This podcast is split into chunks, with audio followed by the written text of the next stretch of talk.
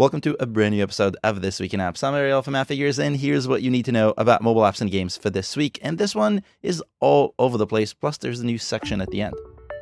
Earlier in the week, I polled my Twitter followers to see if they could guess how many apps turned 10 this year. That's a decade on the App Store and Google Play. For the first time ever, the votes were split between the very right answer and the very wrong answer. The very right answer is 73,599 iOS and Android apps will turn 10 in 2023. That is, apps that were released in 2013 and are still available on the App Store and on Google Play. If your app is on the list, congrats for sticking it out for so long. 10 is a big number. This bit surprised me a little bit. The split between the App Store and Google Play is nearly identical, with Google Play owning 52% of the total and the App Store 48%. That means it's less about the platform and more about just being out there. Games were the single largest category, just as you'd expect, with 12,289 titles. Utilities, education, books, and business round up the top five categories. Can you guess which apps are on the list? I'll give you a quick moment. Okay, that was it. Here are a few names you may recognize: DoorDash, Telegram, Duolingo, the Android version. The iOS version was released the year before. Pixart, Cash App. Yes, it's been that long since Cash App came out. Zoom, the Android version again, and DuckDuckGo. Crazy, right? See, AppFigures turned 14 a few months ago, so I remember a world that didn't have any of these apps. Yep. Speaking of incumbents, Amazon has been the most downloaded shopping app in the US for a very long time. It managed to beat local competitors like Walmart and even international competition from apps like Wish. But it looks like Amazon has finally met its match. Well, matches. Amazon's downloads have been pretty stable in the US for quite some time and went up fairly recently. Going all the way back to 2020, Amazon's shopping app was averaging around 550,000 downloads per week in the US, according to our estimates. The summer of 2022 was strong, pushing Amazon's weekly downloads to more than double, with a range between 800,000 and 1.2 million downloads every week. And that spike didn't slow down until February of this year, after which downloads really started sloping down. Amazon ended last week with just 342,000 downloads from the US, way below its 2020 average and way below its 2022 average. Why? Because there are other shopping alternatives, and those alternatives have been getting more downloads consistently for quite some time now. Shein, a clothing retailer that sells fast fashion shipped from China, has been chasing Amazon's tail since it launched. Keyword here being chasing. Shein averaged a little over half of Amazon downloads back in 2020, and that's on a weekly basis. They got close a few times, but not enough to really take the lead. In January of 2023, that changed, and Shein's downloads are now about double those of Amazon in the US. Shein saw 617,000 downloads from the App Store and Google Play in the US last week alone, according to our estimates. And by the way, do you need download and revenue estimates for your competitors? Check out the link in the description to get access to the numbers I'm using. Now, Shein isn't even Amazon's biggest threat right now. Temu, a China-based retailer that sells a variety of goods from clothes to furniture at very low prices, took the App Store and Google Play by storm when it launched late last year. And by storm, I mean with weekly downloads in the US crossing 1 million every week since launch. Every week.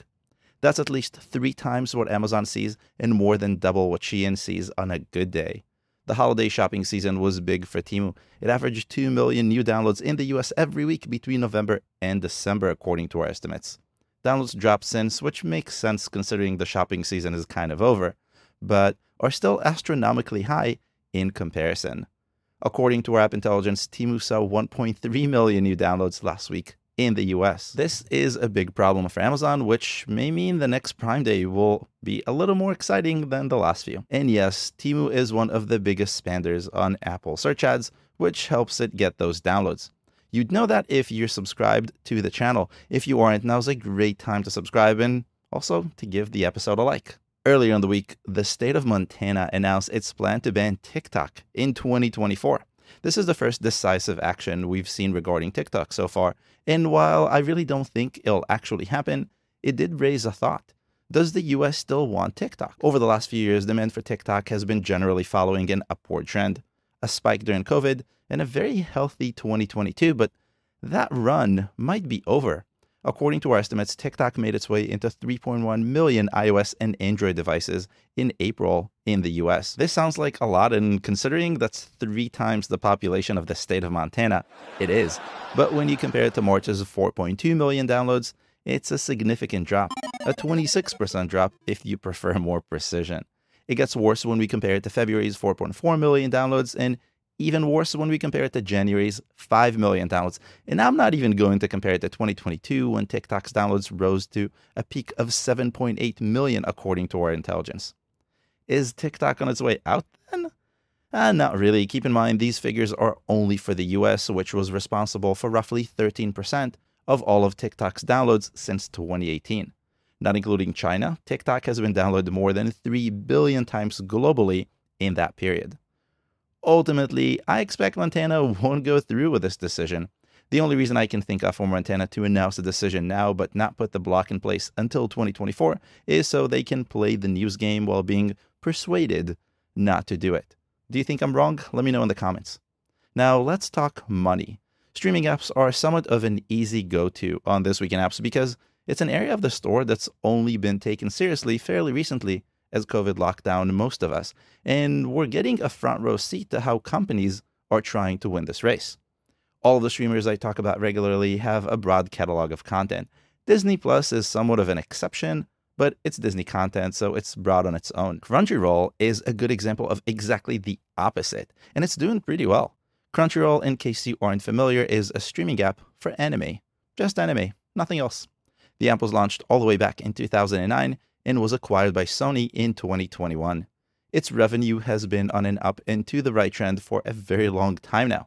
This year alone, Crunchyroll's monthly net revenue from the App Store grew 17%, from $14.9 million in January to $17.8 million in April.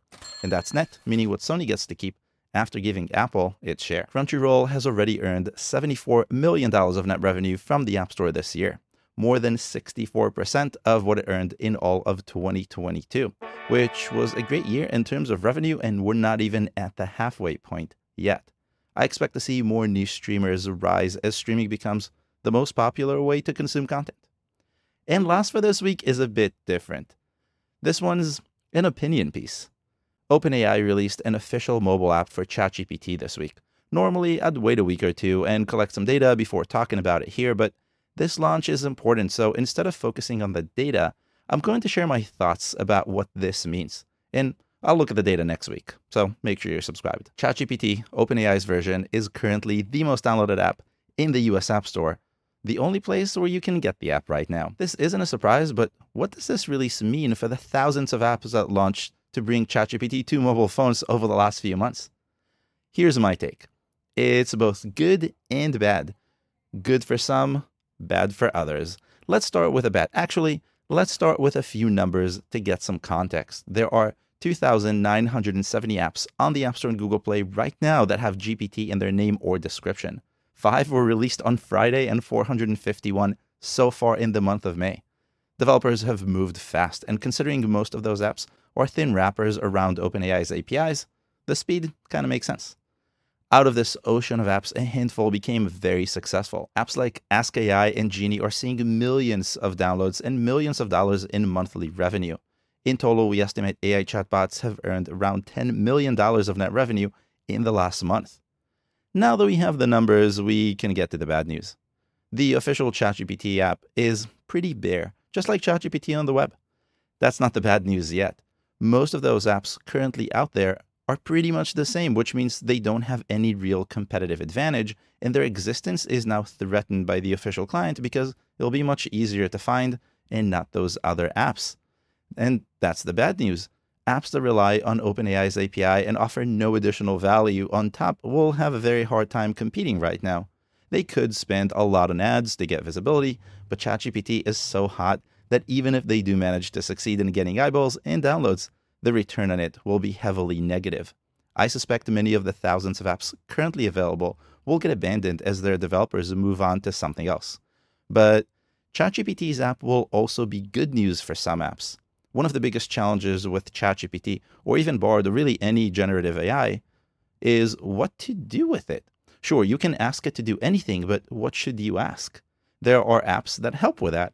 Some offer pre-generated prompts, other add functionality that ChatGPT doesn't have, like summarizing PDFs and websites or interacting with other services. Plugins, which are slowly coming to the web version of ChatGPT, will solve the second problem, but the app doesn't offer access to plugins yet, and I don't know if that's coming anytime soon.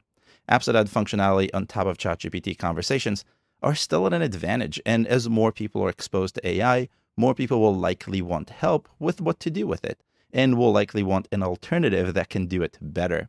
The tech crowd might want an official app, but the masses are looking for specific features. That's the good news. App Store optimization, paid ads, and word of mouth are going to drive even more downloads for those apps as a result, in my opinion. Should you join the race right now? Maybe.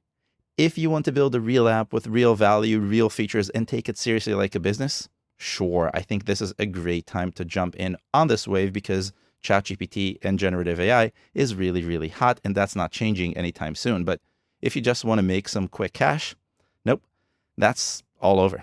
And that's what I think, at least.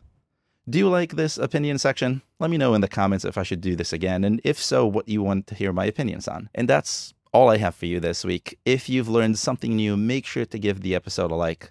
I'll see you next week.